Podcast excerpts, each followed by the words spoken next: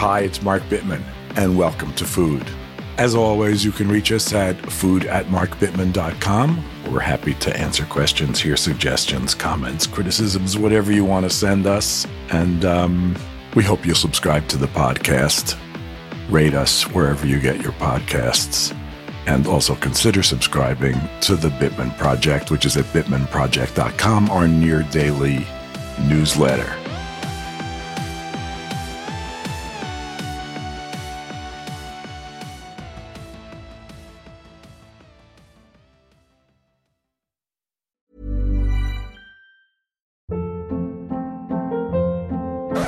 Hold up. What was that? Boring. No flavor. That was as bad as those leftovers you ate all week. Keke Palmer here, and it's time to say hello to something fresh and guilt-free. Hello Fresh. Jazz up dinner with pecan-crusted chicken or garlic butter shrimp scampi. Now that's music to my mouth. Hello Fresh. Let's get this dinner party started. Discover all the delicious possibilities at hellofresh.com.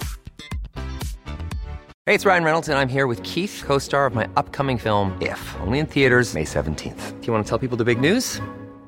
All right, I'll do it. Sign up now and you'll get unlimited for $15 a month and six months of Paramount Plus Essential Plan on us. Mintmobile.com slash switch. Upfront payment of $45 equivalent to $15 per month. Unlimited over 40 gigabytes per month. Face lower speeds. Videos at 480p. Active Mint customers by 531.24 get six months of Paramount Plus Essential Plan. Auto renews after six months. Offer ends May 31st, 2024. Separate Paramount Plus registration required. Terms and conditions apply if rated PG. There's never been a faster or easier way to start your weight loss journey than with PlushCare. PlushCare accepts most insurance plans and gives you online access to board-certified physicians who can prescribe FDA-approved weight loss medications like Wegovy and Zepbound for those who qualify. Take charge of your health and speak with a board-certified physician about a weight loss plan that's right for you. Get started today at plushcare.com slash weight loss. That's plushcare.com slash weight loss. plushcare.com slash weight loss. Have you ever bought something, owned something that really inspired you to up your game? A tennis racket, a new pair of running shoes, a new piece of cooking equipment that made you just want to cook your brains out? I know that when I first started cooking on induction burners, I just couldn't stop. It was so much fun. When we own exceptional things, they inspire us to do exceptional things. The all new Lexus GX has an exceptional capability that will have you seeing possibilities you never knew existed. Its advanced technology and luxurious interior mean that wherever you go, you'll never go without. Some of the features that are available on this car include dynamic sky panorama glass roof, front row massaging seats, you know you want that. Available 33 inch all terrain tires, which you will want when you check out the multi terrain select. These are really great features, the kind of features that will make you proud and happy to own a Lexus GX. Live up to the all new Lexus GX, luxury beyond limits. Experience amazing at your Lexus dealer.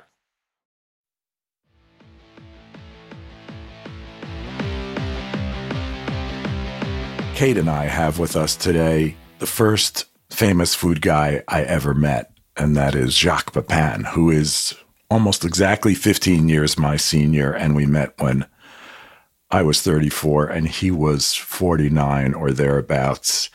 And uh, man, was I overwhelmed. it was really something. We had a mutual friend who said, Why don't you come to dinner with uh, my friend Jacques and this guy Pierre and da da da?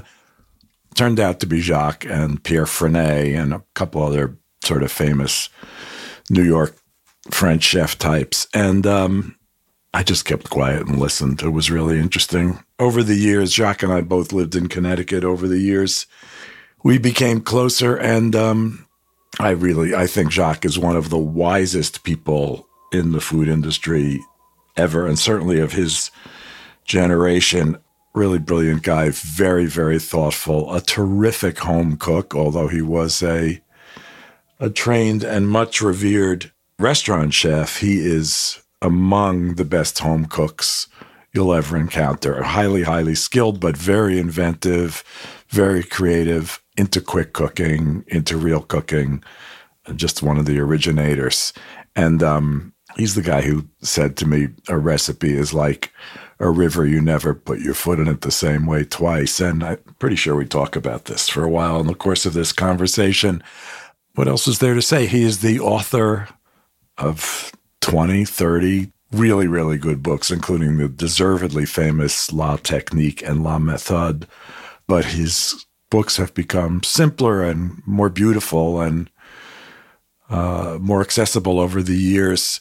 And the latest is called Art of the Chicken, which is a very personal, gorgeous, useful little thing.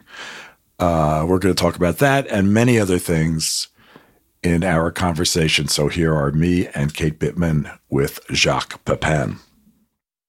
When we first met, and I've quoted this conversation so many times that that probably I'm getting it wrong, but uh, when we first met, you said to me that a recipe is like a moment in time or like a river, that it's never the same twice. And I'm wondering, first of all, did I get that right?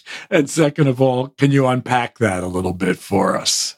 Yeah, I, I think it's pretty accurate. You know, I mean, uh, this is probably the not the problem, but uh, the the fact that when you write a recipe, uh, you write it down according to what's going on at that time. I mean, there is never a chicken which is exactly the same amount of fat too, and you cook with gas, you cook with electric, cast iron, enamel. You know, you're in a good mood, you're in a bad mood. It's summer, it's winter, it's humid, it's not humid. So there's absolutely no way to a certain extent, the recipe can be the same.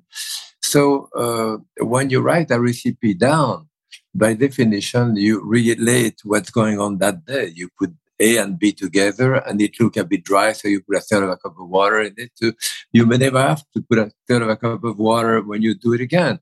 The point is that uh, you have no choice to do that. So the problem is that you write that recipe down, and it become this is the way you do that recipe. So on a philosophical level, at least, the fact of writing a recipe probably destroy it, you know, uh, because that's it. You, have done it. But uh, still, I would tell people when you follow a recipe, whoever wrote the recipe, you should follow it exactly the way it is, at least the first time. And uh, if you like it, you're likely to do it again. And the next time you do it maybe again, the same. By the third time, you say, I put a bit more tomato in the rack with this, that too. And eventually you massage it enough so it become your own. And maybe a year later, two years, you don't even remember where it come from. That's how you do that recipe. And that's the right process for me that uh, of making recipe. You know. Kate has a similar question, but I will just say that has had such a profound influence on me. I think we had that conversation honestly think we had that conversation in 1985. So that's 40, almost 40 years ago. Hey, hey, hey. So I actually have a question about recipes too, because my sister and I are we're both cooks. We cook very differently. She's super comfortable improvising, and I have always been sort of a slave to recipes.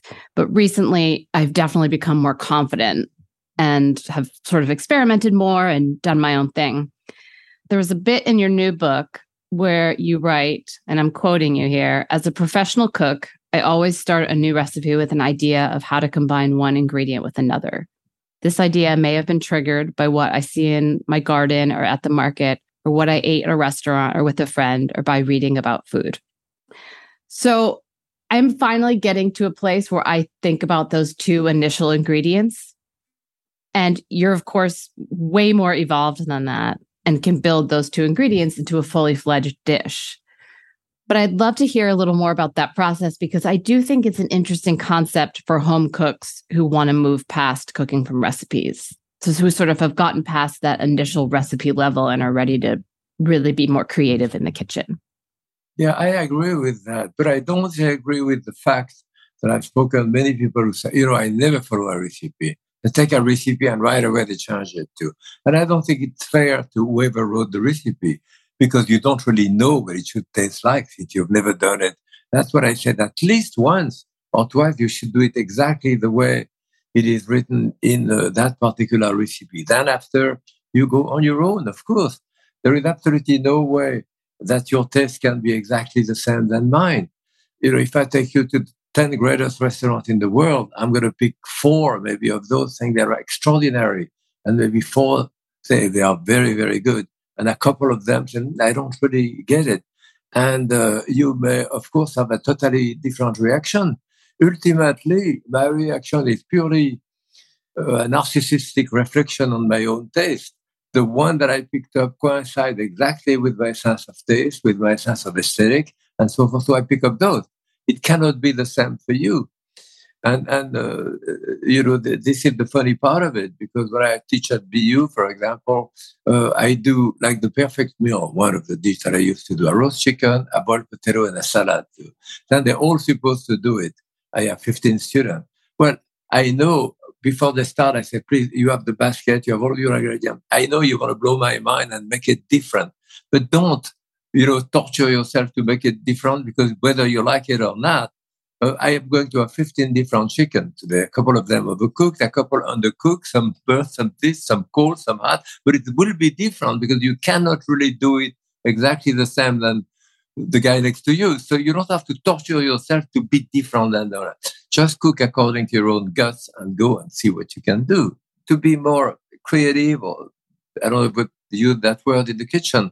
It's uh, it's a question of time too. It's a question of uh, of uh, you know, knowledge, a question of doing and doing it again. The thing is that for me, as an apprentice, you know, I was in apprenticeship in 1949. So, and at that time, it was a way of learning. You know, when you're a kid, 13 years old, the chef said, do that.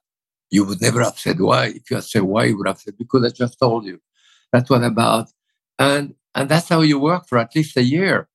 And one day the chef told me, tomorrow you start at the stove. I said, me? I didn't think that I knew anything at the stove. And through some time of osmosis, yes, I learned. So that was one way of learning. But you know, the repeat and repeat and repeat of those movements, of those techniques, it become part of your DNA. And uh, that's why I can look at, the, do a television show, look at the camera and think in terms of, uh, of uh, the texture of the ingredient or the color or this or that. I don't have to worry about my hand working. And that, that's very good. I transcend the level at which I have to think about those. Uh, so those techniques for me are very important. That being said, I know a fair amount of chefs who are very good technicians, can run a kitchen very well, and they get good food costs, and a relatively lousy cook. So uh, again, you know, the technique are important. Certainly, if you see someone like Thomas Keller or Daniel Boulud, they are very good technicians, but they are more than that. You know, they have creativity, they, are, they have uh, they have constance, they have they have many other qualities, you know, to bring to the level at which they are. So, I'm curious. You you've been cooking, as you just said, for 73 years or whatever. What are you cooking these days? What are you enjoying when you're in the kitchen? Well, you know, uh, certainly now I have a lot of uh, uh tomato in my garden. Last night I had sweet shot from the garden, some tomato, and uh, I probably do less and less age now with my garden. But I have a lot of arugula, I have salad too. So ultimately, yes, I had a friend for dinner last night. I did a piece of chicken and we did, well, I have a friend who brought me 50 oysters. So we had oysters to start with. And, uh, and uh, we had a piece of chicken, some arugula, uh, salad, and uh, some Swiss chard from the garden, and some pear for dessert. That was, you know, nothing really very special, but uh, certainly also the point is that I know I'm going to be 87 years old, so my metabolism is quite different than it used to be. And as a young chef, you tend to add and to add and maybe to add to the plate, maybe more. In the book I did, like uh, The Art of Cooking and so forth. As you get older, then you tend to relieve, relieve, retreat from the plate to be left with something more essential uh, uh, you know, uh, without too much embellishment. You know, I don't need, if I have a tomato out of the garden, get a perfect ripe color, temperature, and a bit of salt on top, olive oil, that's it. I loved reading your new book, Art of the Chicken, and I don't think you even need to be someone who's interested in food to read it because the stories are also picturesque, and there are actually a couple of them that we wanted to ask you about because I actually didn't know that your mom ran a restaurant and that you grew up there in the restaurant. How old were you when you started going in? And is that where you learned to cook? Well, yeah, I mean, we, we, we live there. We live in the same place. So it's not like you go to the restaurant. You know, I don't remember ever my two brother and I coming back from school and telling my mother or my father, I'm bored. Say, you're what? You, are you kidding? When we came back from school, no one ever asked you to do your homework. That was your problem. But everyone kind of grab you to peel potato or to wash the bottle in the cellar or to do something. it's, it's age six or seven. So we try to hide and do work. Of course, there is no way that I would have said, Oh, I'm bored. You what? Okay, great.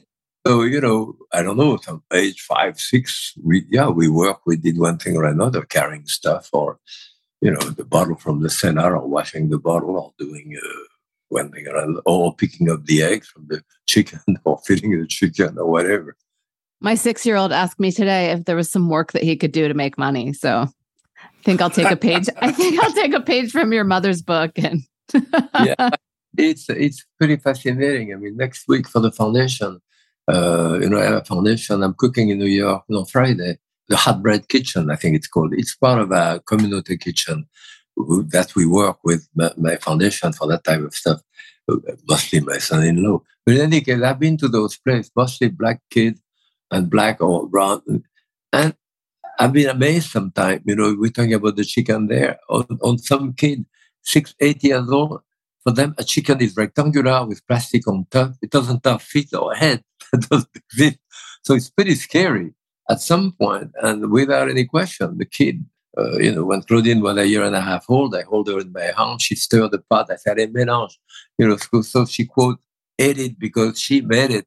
That and likewise with my my granddaughter, you know, she sit next to me at the store when she was on a little bench at the at the at the counter when she was uh, four five years old.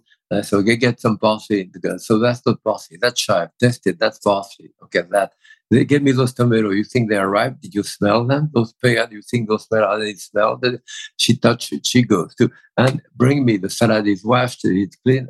You know, so it established a kind of platform you know, and of course you you sit down and you share the meal, which is even the better part of it, and that continue a conversation which often moves somewhere else, and that's the beauty of it. But you cannot have the kid eating different than you do, eating hot dog or stuff or whatever the kid eat, uh, uh, you know, uh, but food, and you do a, a, a, you know, a rack of lamb for your guest, and the kid eat different. And after the kid, the first communion or bar mitzvah or whatever, uh, you move them at the table and say, okay, now you eat with us. Kids are not eating that stuff, you know. So yeah, it has to start. When Claudine was small, I don't think I ever bought once a baby food. You know, whatever we cook that night, before I put too much salt or pepper in it, I put in the food processor or in the blender at the time and make a puree to. Uh, so she was used to clam and spaghetti, whether it was in a puree, but she was used to that taste. she was five, six years old, you know. So yeah. We did that too. I've already messed that up, but I'm trying to get back on track.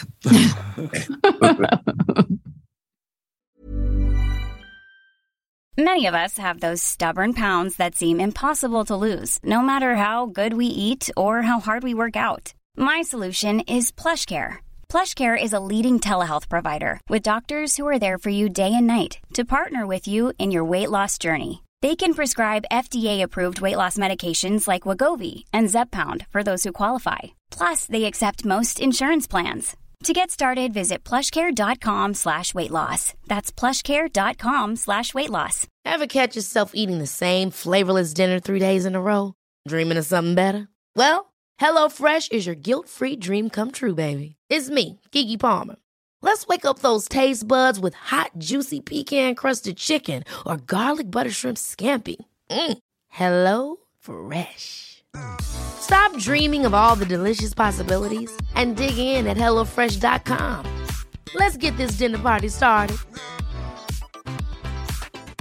Hey, it's Ryan Reynolds, and I'm here with Keith, co star of my upcoming film, If, only in theaters, May 17th. Do you want to tell people the big news?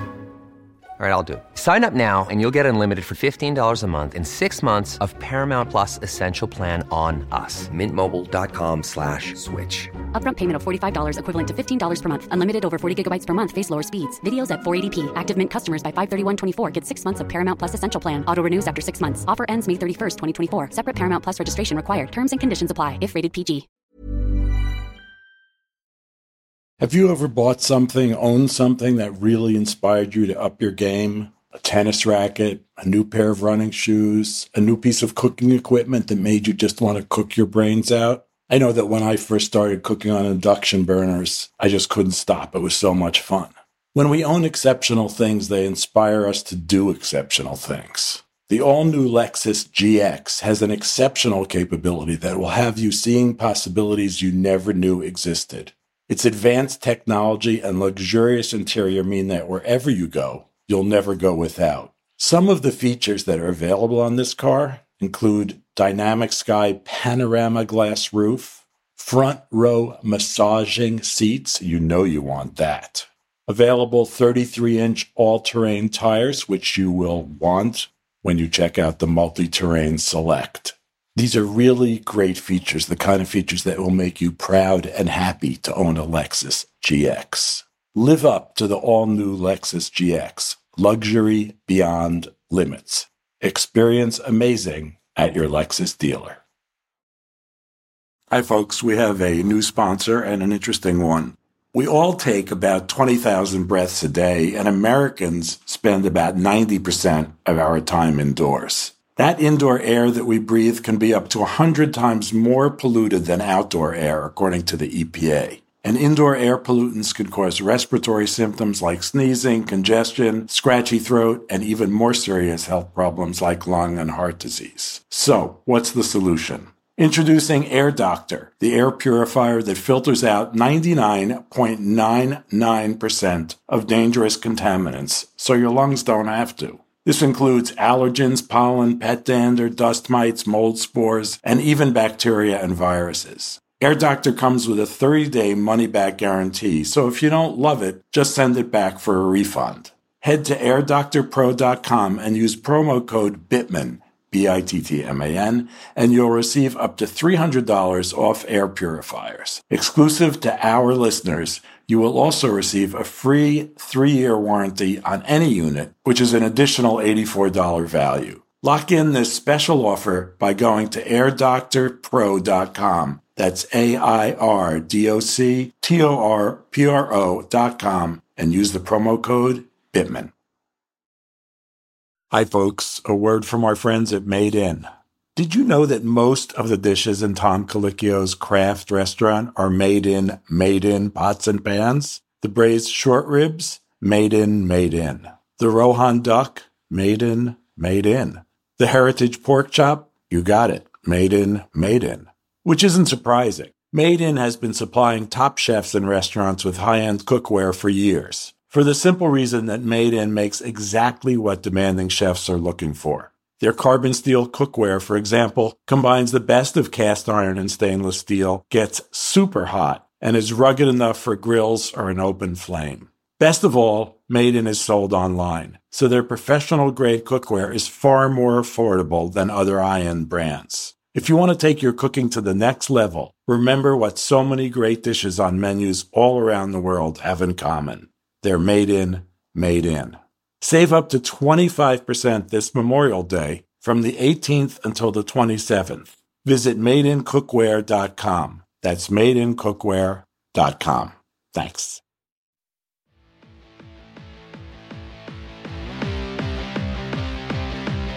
I understand that many chefs have horror stories about kitchens that they've worked in, but I was particularly amazed by the chef Coulet story about the grilling. Oh yeah, right. Yeah, yeah, yeah. Can you can you talk about it? Do you mind recounting it for us? It was you were 16.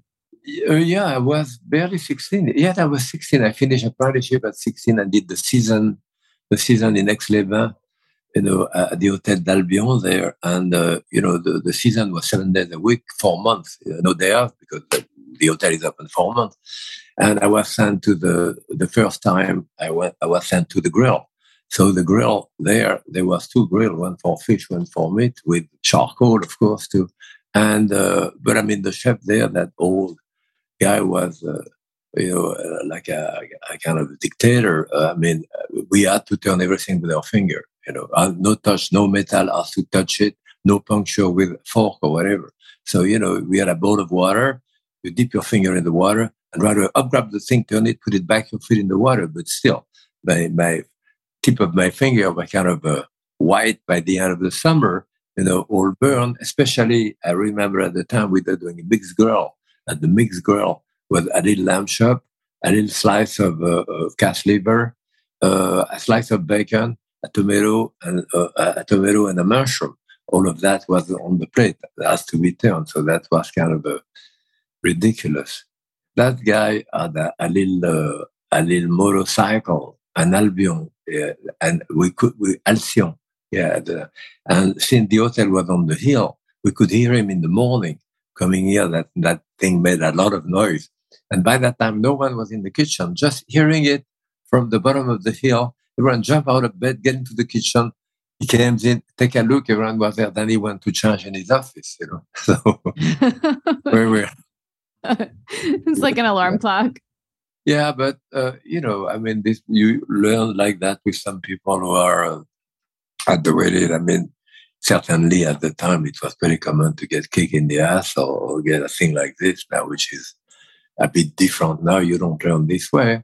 Know, when I was young, only French people wanted to be chefs, or pretty much only French people wanted to be chefs. Certainly, no one my age ever talked about becoming a chef, let alone a food writer, which didn't even exist, of course, at the time. How do you think things have evolved in kitchens since your experiences with as an apprentice, as a young chef or young young would-be chef? I don't know. I mean, you know, I haven't worked in France in decades, you know, in the kitchen, so I wouldn't. But uh, certainly, it has changed now. Uh, I am uh, still. I mean, people. Maybe one of the biggest changes would be that more women in the kitchen or that type of things too. But not really for me, because that's actually where I come from. It was only women in the kitchen, right? and you know, and frankly, even after that, uh, you know, I've done thirty-one cookbook, uh, like eight publisher. I have never had a man who was my editor. I have done 13 series of 26 shows with PBS, 13 series of 26 shows. That's hundred and hundreds of shows. It was always a woman was my, my producer, executive producer, too. too. I, uh, for eight years, uh, almost 10 years in the New York Times, I had a column too. So I, I think I had three editors every three, four years, was already a woman. I opened the French Culinary Institute. Uh, I was hired by Dorothée Cann, with a woman, but my boss. And I've been teaching at Boston University for 34 years now. And Rebecca Alssid, who uh, uh, uh, hired me and was my boss for all those years. So, in a sense, for me, I've always worked with women much more than with men. So, uh, but yes, certainly the kitchen is different.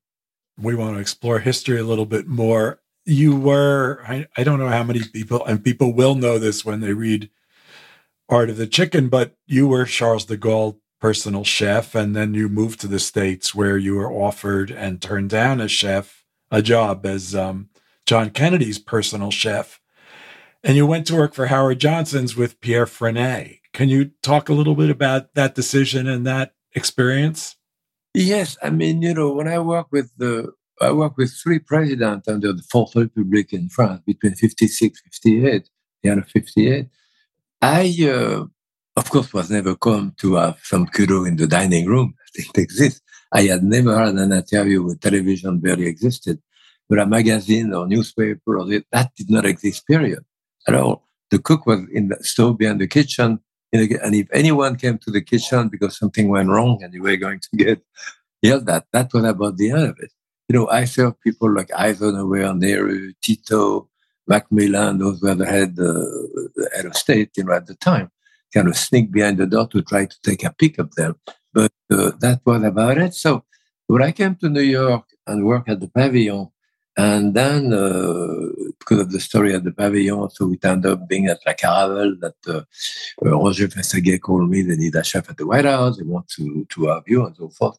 And uh, I had no inkling and no idea, to be truthful, of the potential of publicity or stuff because of what I had been exposed to was totally different.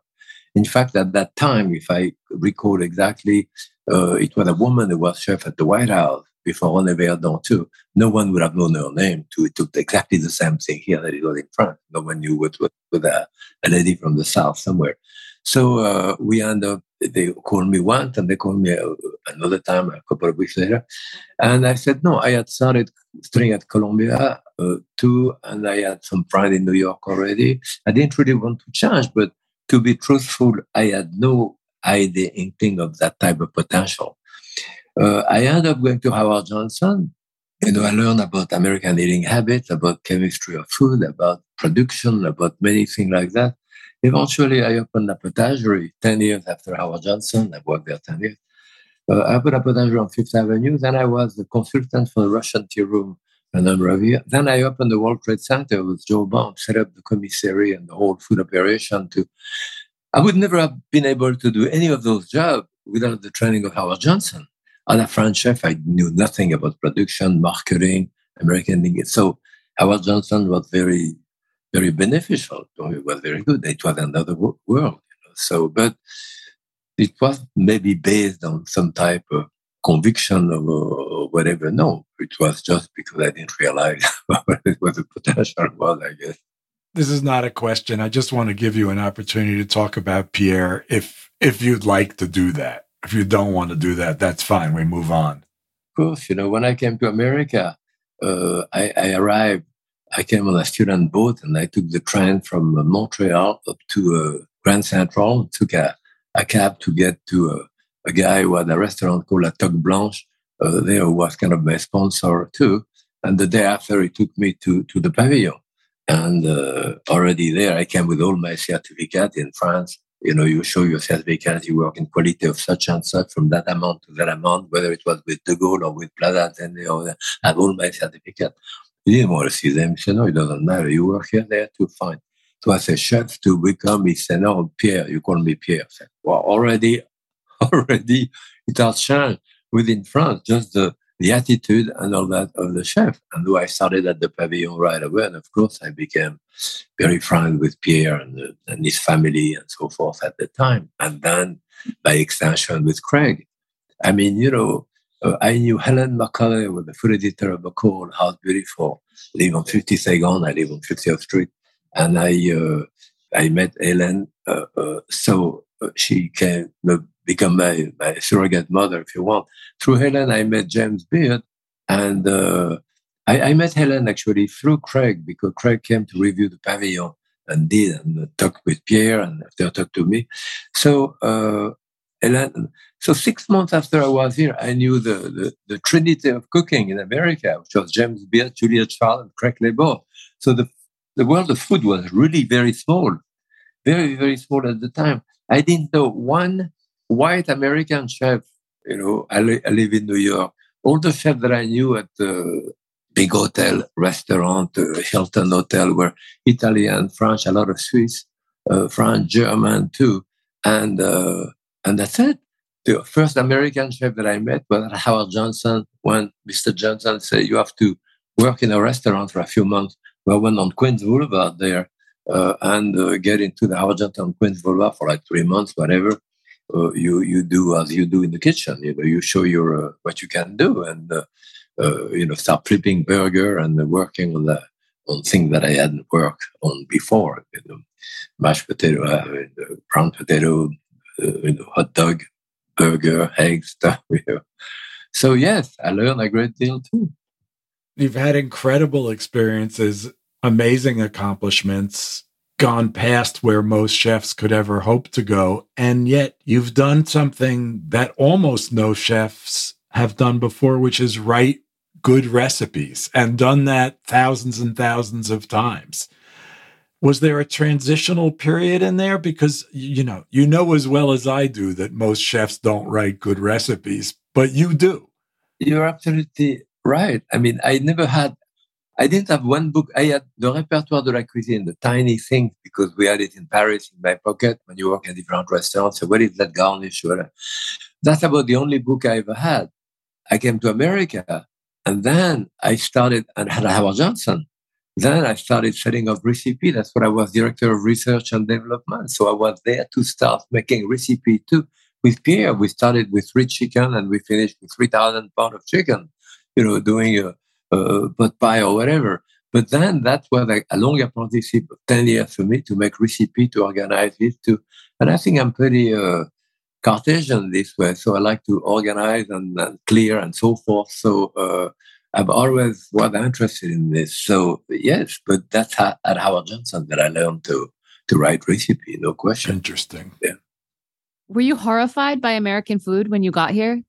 Not really, actually. You know, I live uh, on 50th and First Avenue on top of La Toque Blanche, there, that restaurant that I had there. And my first exposure was there to go to a restaurant, to, to go to a, to a supermarket, which just happened. It was relatively new, the supermarket.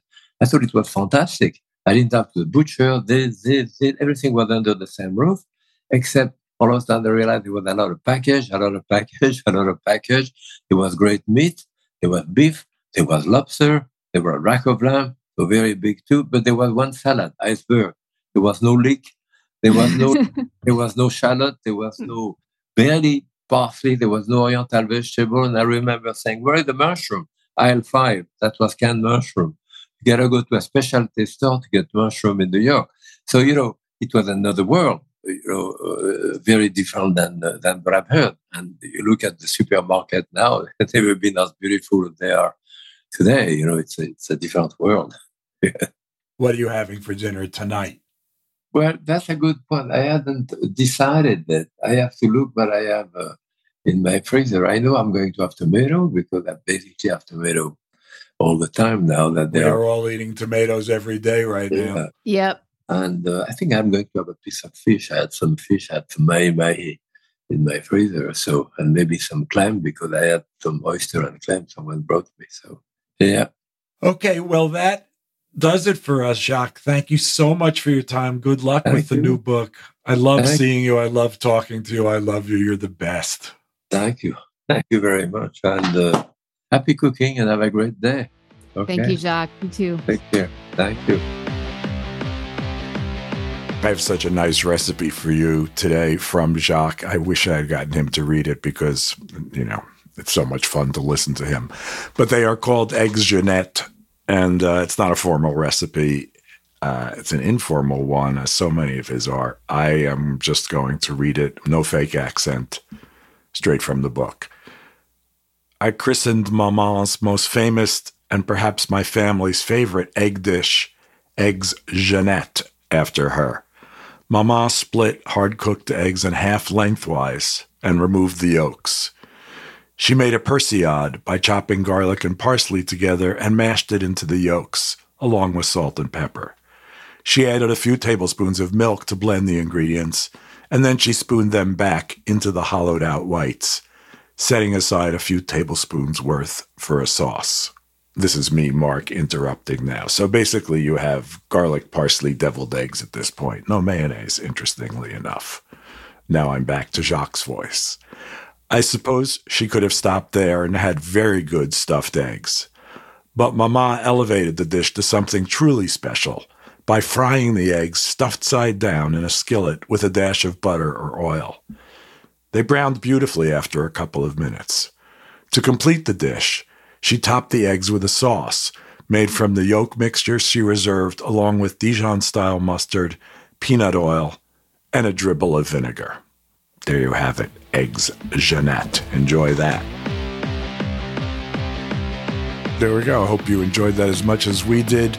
Uh, I hope you could tell how much we enjoyed it. So thank you to my friend Jacques, who will always be one of my favorites, uh, for sharing his wisdom and his memories. You can follow him on Instagram at Jacques Pepin Foundation. That's J A C Q U E S P E P I N Foundation, all one word and Art of the Chicken is out now. Thank you all for joining us. Please do subscribe to the podcast and rate us wherever you get your podcasts. Again, we are at food at markbittman.com and happy to hear from you. Thank you to my co host, Kate Bittman, and to Davis Lloyd, our engineer.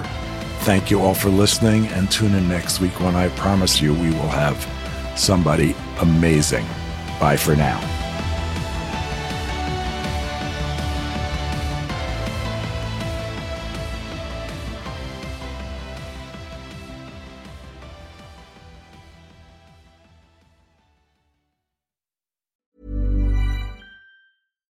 Catch yourself eating the same flavorless dinner three days in a row?